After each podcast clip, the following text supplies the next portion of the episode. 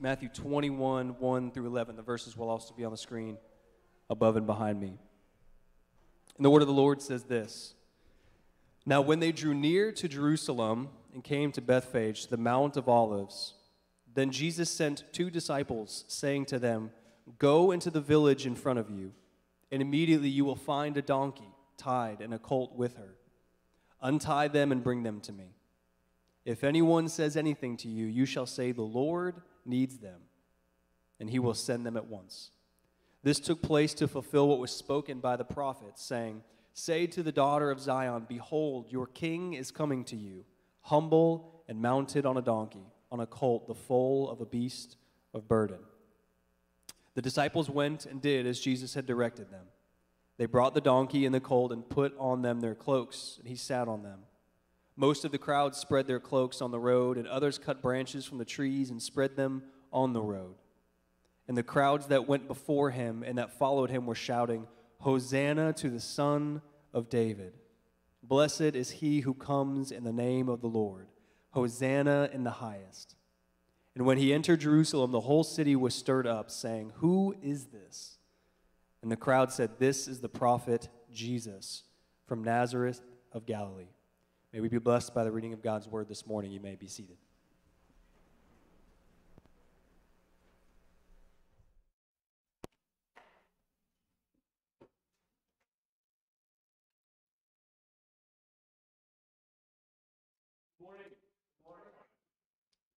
What a beautiful day it is. I mean, the weather in Nashville, I've never seen anything like it. How do you go from uh, 70 degrees to 30 to April, snow and sleet on Friday, now to 70 again? I mean, uh, I'm a clinician, so I can diagnose things like this. We call that in our field, that's called bipolar. What that's called. Uh, when you have that big of uh, mood swings. Uh, anyone else see the snow on Friday? It was crazy. Um, but besides the weather, thank God it is going to be beautiful today, by the way 74 degrees. Uh, spring is finally coming. Amen. What? That's all we get? Let's try again. Spring is coming. Amen. Amen. Just a few announcements this morning, then we'll dive into God's holy word together. Uh, this uh, Friday is a Good Friday service uh, at 6:30 here in the building. So Good Friday service uh, to come and uh, just begin to prepare our hearts for Easter Sunday. So Good Friday service the 15th at 6:30 in this room, and then the next day will be the Easter festival. That's 12 uh, to 3. Um, be praying for the weather and be praying that God would use that to reach our community. And then the following day will be Easter. And again, pray, continue to pray for our search committee as we are looking uh, faithfully uh, at uh, one individual. We will meet again uh, today to discuss. Uh, we had an interview with him last week. We'll talk again about him Uh, today. So be praying that God will give us wisdom uh, as we move forward, uh, as we look for a youth pastor. Let me pray for us, and then we'll jump into God's holy word together this morning. Let's quiet our hearts before the Lord and ask that the Lord would do what only He can do, and that's uh, stir our affections for Him, make us more like Him this morning.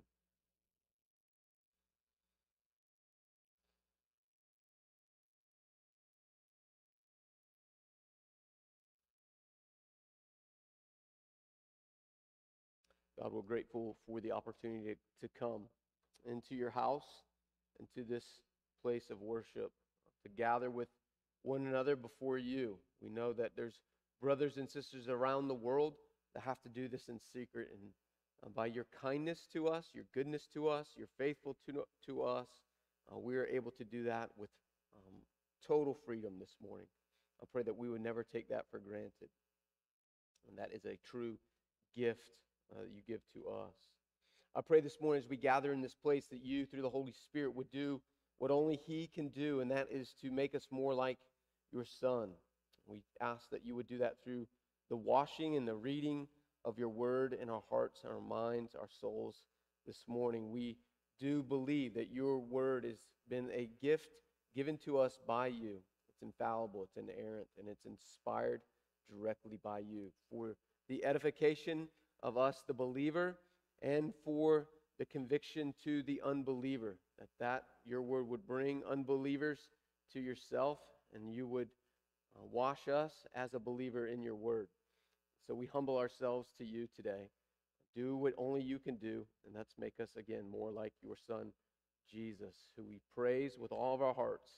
We pray this in the mighty name of Christ Jesus. Amen. Uh, this morning, we will look at Palm Sunday as we lead into uh, Easter Sunday next week. Uh, so today is Palm Sunday. This is the beginning of what we would call Passion Week or Holy Week. This is where Jesus is, has been making his journey uh, to this moment from the foundations of the world. Uh, way back in Genesis chapter 3, this promise that a Messiah would come and redeem us and save us is now we're at the precipice of it. We're at the, the, the dawn of the, the really the culmination of the scriptures that we would have a savior that would redeem lost people to himself. And so this morning i want to look at three things. I want to look at these three things that jesus is going to accomplish here in the text. Jared just read it a moment ago but i want to bring your attention uh, to uh, matthew chapter 21 and i want to answer this question that the crowd was asking that day. In verse 10, it says this And then Jesus, and when he, Jesus, entered Jerusalem, the whole city was stirred up. My hope is that we would be stirred this morning, that we would be asking the question that those people asked that day. And what was the question that they asked? Who is this? Because it's in how we answer the question, Who is this? will set us in a trajectory for all of our lives and even into eternity. So you have to answer the question this morning for yourself Who is Jesus? Was he just a good man? Was he just a good teacher? Was he good, just a good prophet? Or was he truly what we'll see in this text, the King of Kings and the Lord of Lords? Because if you just simply say he was a good prophet, he was a good teacher, he was a good man, he was a miracle worker, but you do not answer the question that he was the King of Kings and the Lord of Lords, then you have no salvation. So it's how you answer that question that your salvation or your eternity hinges on. So, three things we're going to look at. We're going to look at Jesus as king, but we're going to look at three ways that he's king. My hope is that you would believe that this morning. Let's look at the text here in Matthew chapter 21. I'm going to go back and forth between Matthew chapter 21 and Zechariah chapter four, uh, 9. Th- these two uh, hold hands tightly together. That's where we get this passage from is Zechariah chapter 9. But here's what it says. Here's what Jesus has been doing. If you look at the Gospels, it says that Jesus, when he came to the planet, from an early age, he, it says over and over, especially in Luke's gospel, that he would turn his face towards Jerusalem. His whole mindset was to go to the cross. Everything that Jesus was doing on his earthly ministry for 33 years was to put his face towards Jerusalem because he knew in Jerusalem is where he would seek and save that which is lost through what we're going to look at next Sunday the cross, but more importantly, the resurrection that happens in Jerusalem. And it says it says this, and now when they, this is Jesus and his disciples, were near Jerusalem, where were they? They were in chapter 20, they were in Jericho. In Jericho, Jesus had just healed the two blind men. So on his journey, he heals these two blind men, and now he's moving toward Jerusalem. If you know about Jericho and Jerusalem, it's a 17 mile journey. 17 miles may not sound far to us, but remember, they didn't have cars, they had feet and sandals. So Jesus begins with his disciples to make this 17 mile journey. And we could come to the text and say, well, no wonder he wanted a donkey. Who wouldn't want to ride on a donkey? a horse, something, a, a dog. I mean, after 17 miles, you ever walk 17 miles in sandals? And they're not like the cool Nike Air sandals. They're, they're like flat bottom, like just a little bit of leather sandals. They're not like, they're, they're not nice. Let me just put it that way. His feet had to be killing him. So we can come to the text and say, of course, he wanted to get on a donkey and ride the rest of the way. Of course, he was tired from his journey. Of course, he was human. But that's not the reason for the text. The reason for the text has become some 740 years prior to that, and then 2,000 years even prior to that. There is this prophecy or this promise that said this. It would say this in the passage in Genesis chapter 49. He's at the very end of Genesis chapter 49, you remember the, the blessings on the 12 tribes. And, and, Judah is one of those people, and this is where the line of Judah comes from. This is where Jesus comes from. And this is what says way back in Genesis 49. There's this promise about this moment. It says, binding his foal or his colt to the vine and his donkey's colt to a choice vine. He's saying that there will be this man who comes on a colt and a donkey to bring salvation to his people. Fast forward from Genesis 49 to Zechariah 9, verse 9. It says this greatly Rejoice, O daughters of Zion. Shout aloud, daughters of Jerusalem. For behold, what? Your king is coming. Your king is coming, righteous and having salvation. He is here. Humble and mounted on what? A donkey, on a colt, the foal of a donkey. And so, here in this text, we see in these very first few verses the rightful king. The rightful king that this promise that this man Jesus would come. He is the rightful king. There's been a lot of kings before him, had there not? Even the greatest king of Israel, King David, had come before Jesus. But he was a king, he was not the rightful king. And so, this moment here in the first three verses is going to show us that Jesus is the rightful king to come and reign supreme over all of his creation. And then it says that they came to Bethphage, to the Mount of Olives. Now, again, we can just pause there and have a whole sermon on that. Why would it be important that Jesus would pause at the Mount of Olives? Anyone know? It's again, it's a promise and a prophecy that came to us from Zechariah chapter 14. In that, in your Bibles, it will say this at the title, verses 1 through 14. It says this it is about the coming of the day of the Lord.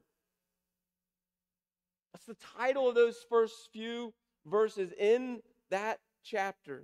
And if you read through that chapter, it's all about Jesus, how he's going to reign supreme where? On the Mount of Olives. And he's going to bring victory. And so, here in this passage, again, we can miss over it, but he paused to fulfill a promise to show us he was the rightful king to bring victory. I'm going to get to that here in a few moments. But look at the response that happens. It says that he pauses there, and then he sends these two disciples to go into the village in front of you. And immediately you'll find a donkey tied and a colt with her. Untie them both and bring them to me. And if anyone says to you, You shall, what shall you say? The Lord needs them, and he will send them at once.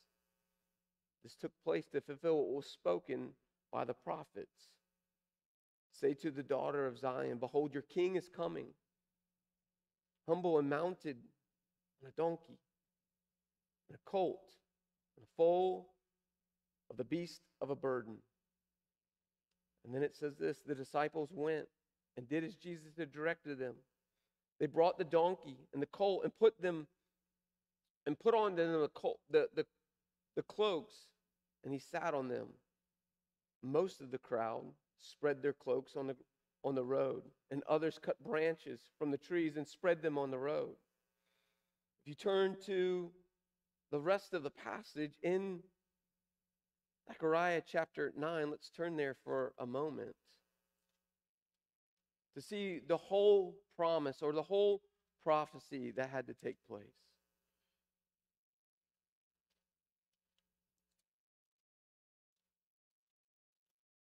It says this in this passage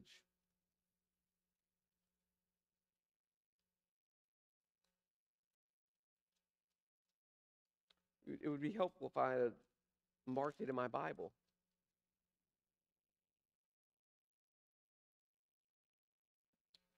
It says this in the passage, this is the, the original promise. It says, Rejoice greatly, O daughters of Zion. Shout aloud, O daughters of Jerusalem. Behold, the, your king is coming, righteous and having salvation, humble and mounted on a donkey. And I'll cut off the chariots of Ephraim and the war horses from Jerusalem, and the battle bow shall be cut off.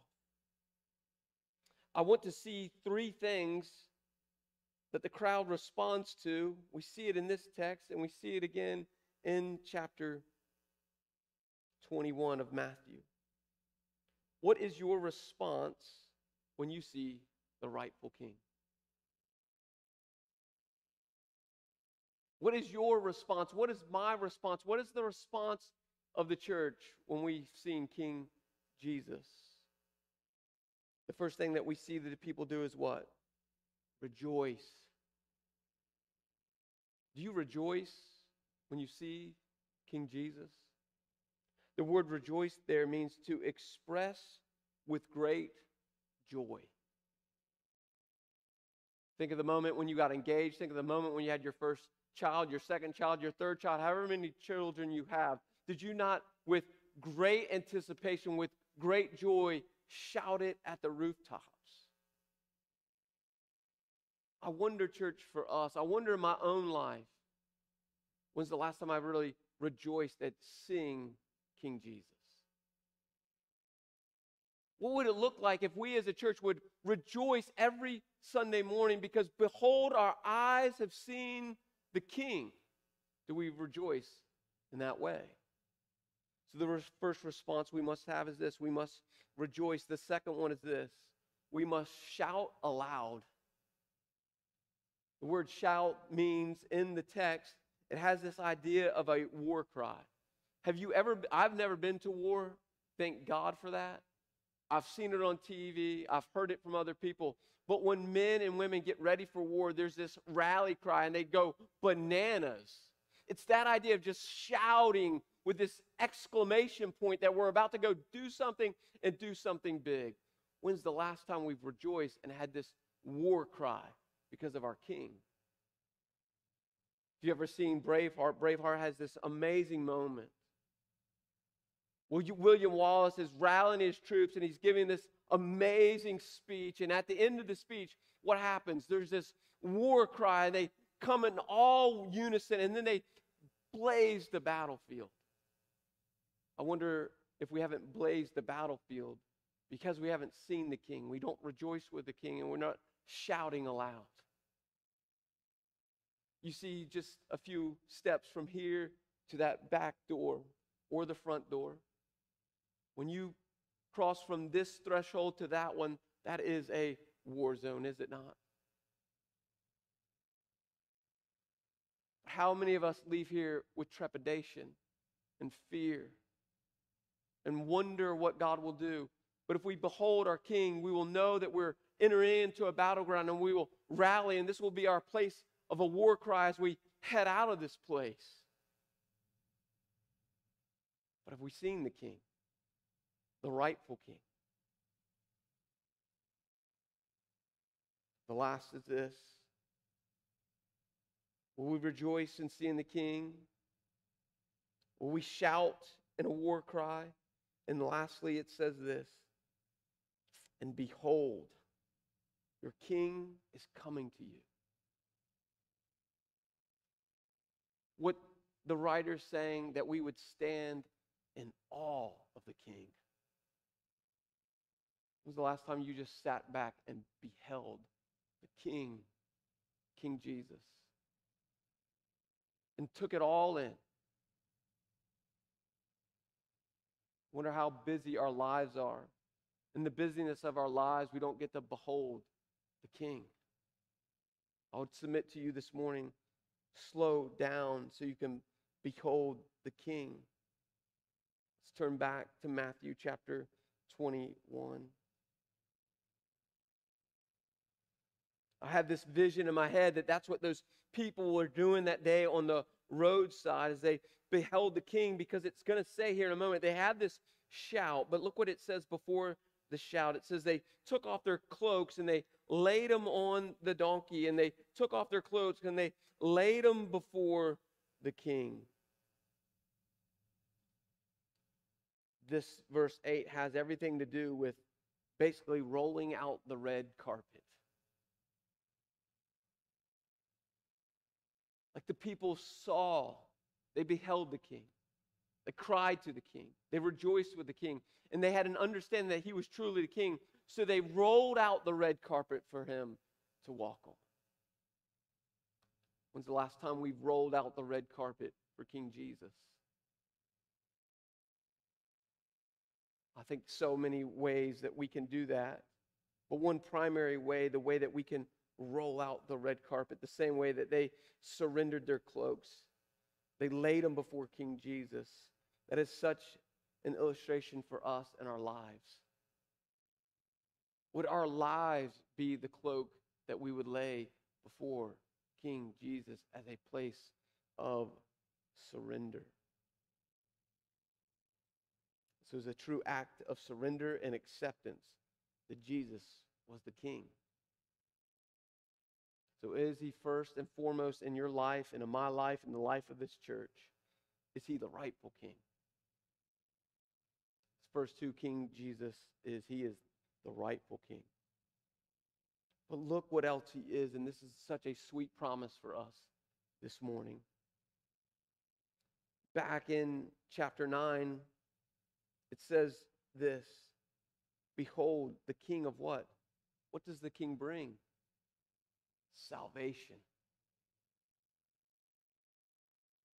If he was just the rightful king, but wasn't the victorious king, we'd be in trouble. So, do you believe he's the rightful king? But do you believe he's the victorious king? That word salvation in the text means this to help, to receive, and to be victorious. Now, if you do a little bit of word diving into that word salvation has a twofold meaning.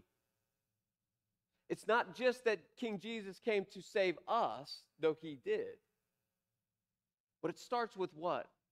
King Jesus saving himself. You may think to yourself, what do you mean by that? Well, Jesus had to have salvation from what? Death. And so, what the writer is saying that Jesus was able to conquer death because he was the victorious king, first and foremost, over his own life that gave him power at the resurrection. If there is no resurrection, there is no salvation for you and I. The cross is nil and void without the resurrection. Do we know that? And so, what the writer is saying, first and foremost, Jesus had to save himself, and he had the power because he was the rightful king to save himself. And because he could save himself, you know what that means? He can save you. So it's a twofold word.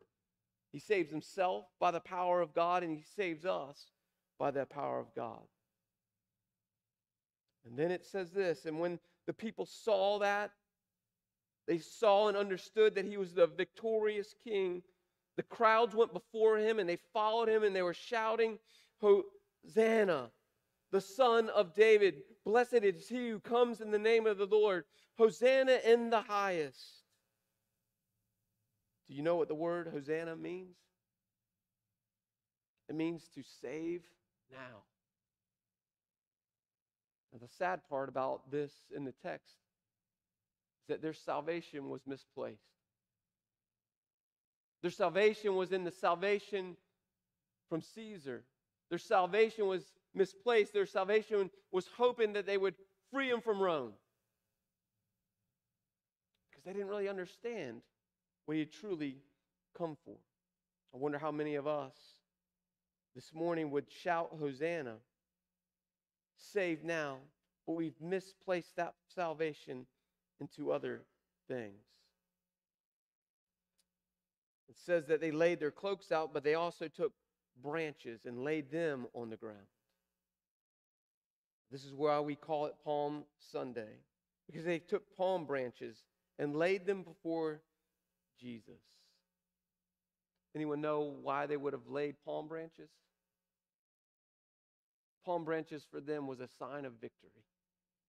You would lay palm branches down before a king as he rode back into the city to be reminded that they had just received victory. That's why we call it Palm Sunday.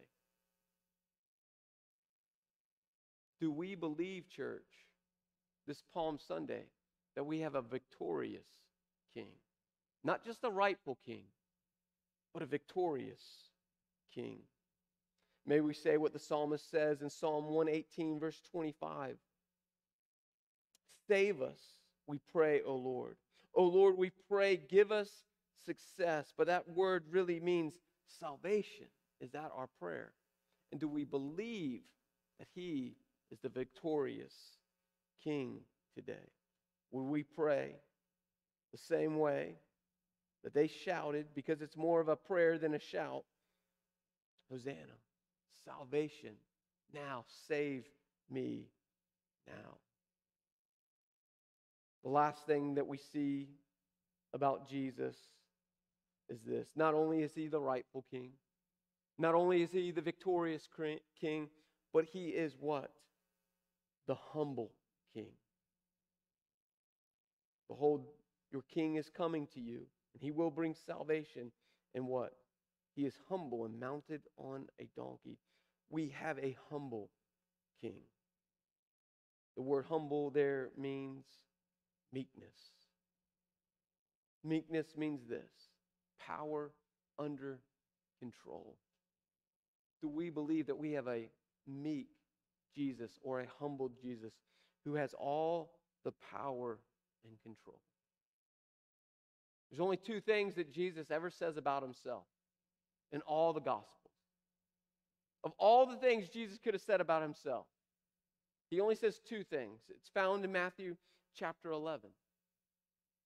Those two things are this, and this is the text. This is how we know we have a humble king. He says, Come to me, all who are what? Labor and heavy laden, and I will give you rest. Take what my yoke or my teachings upon you and learn from me. For why? I am gentle and lowly of all the things that Jesus could have said about himself in all the Gospels. He could have said, I'm all powerful. He could have said, I have all the control. I have everything is mine. He said, No, no, no, no. I'm gentle and lowly, or I'm meek and humble of heart. And then he says, And you will find rest for your souls, for my yoke is easy and my burden is light. think of it in this way. I don't know what kind of parents you had. I don't know what kind of parent you are. But nobody wants to be around a harsh person, do they? No. Jesus was not harsh. He was gentle. He was humble. And in all of our mistakes that we've ever made, thank God we do not have a harsh king. Thank God we do not have Vladimir Putin as our king. That dude is harsh. He could rule that way if he wanted to. He is the king, Jesus.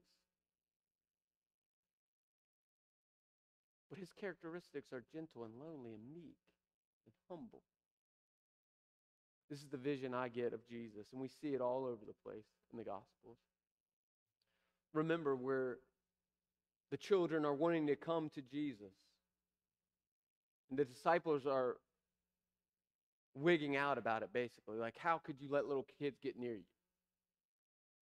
I don't know if they were smelly. I don't know if they're like disruptive. I, I don't know what was going on that day with those little children. But the disciples were like, hey, hey, this is not how it works.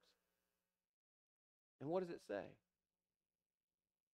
That Jesus said to his disciples, and I just get this image of Jesus getting on one knee with his arms spread wide, gentle and lonely and humble, and gathers those children into him and puts them on his knee and begins to talk to them. We see in a few moments later the meekness and the humility of Jesus. It's not in this account, it's in Luke's account. But it says after this, after these people had been singing his praise, he walks the red carpet and he gets all the way to the edge of the city, it says, to Jerusalem. It says Jesus overlooks the city. Right before he's about to go into the city, you know what it says he does? He weeps over the city. Harsh people don't weep. Gentle and lowly and meek people weep, weep over what they see. My question to you this morning in closing is this Who do you say Jesus is? Is he the rightful king to you?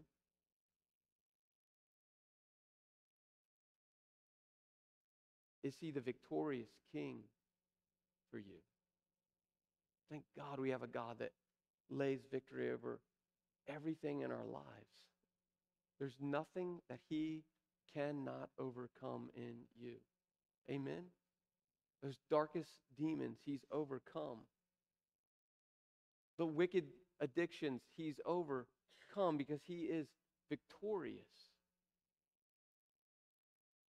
And yet he does it with a humble, soft hand, arms open wide, ready to receive us.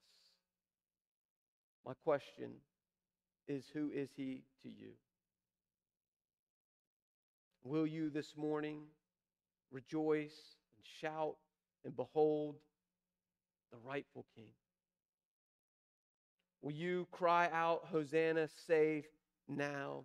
And will you, as he says in Matthew chapter 11, come to him so that you may find rest for your souls?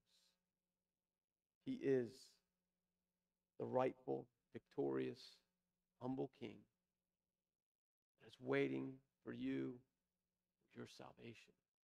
Do you believe that? Let us pray.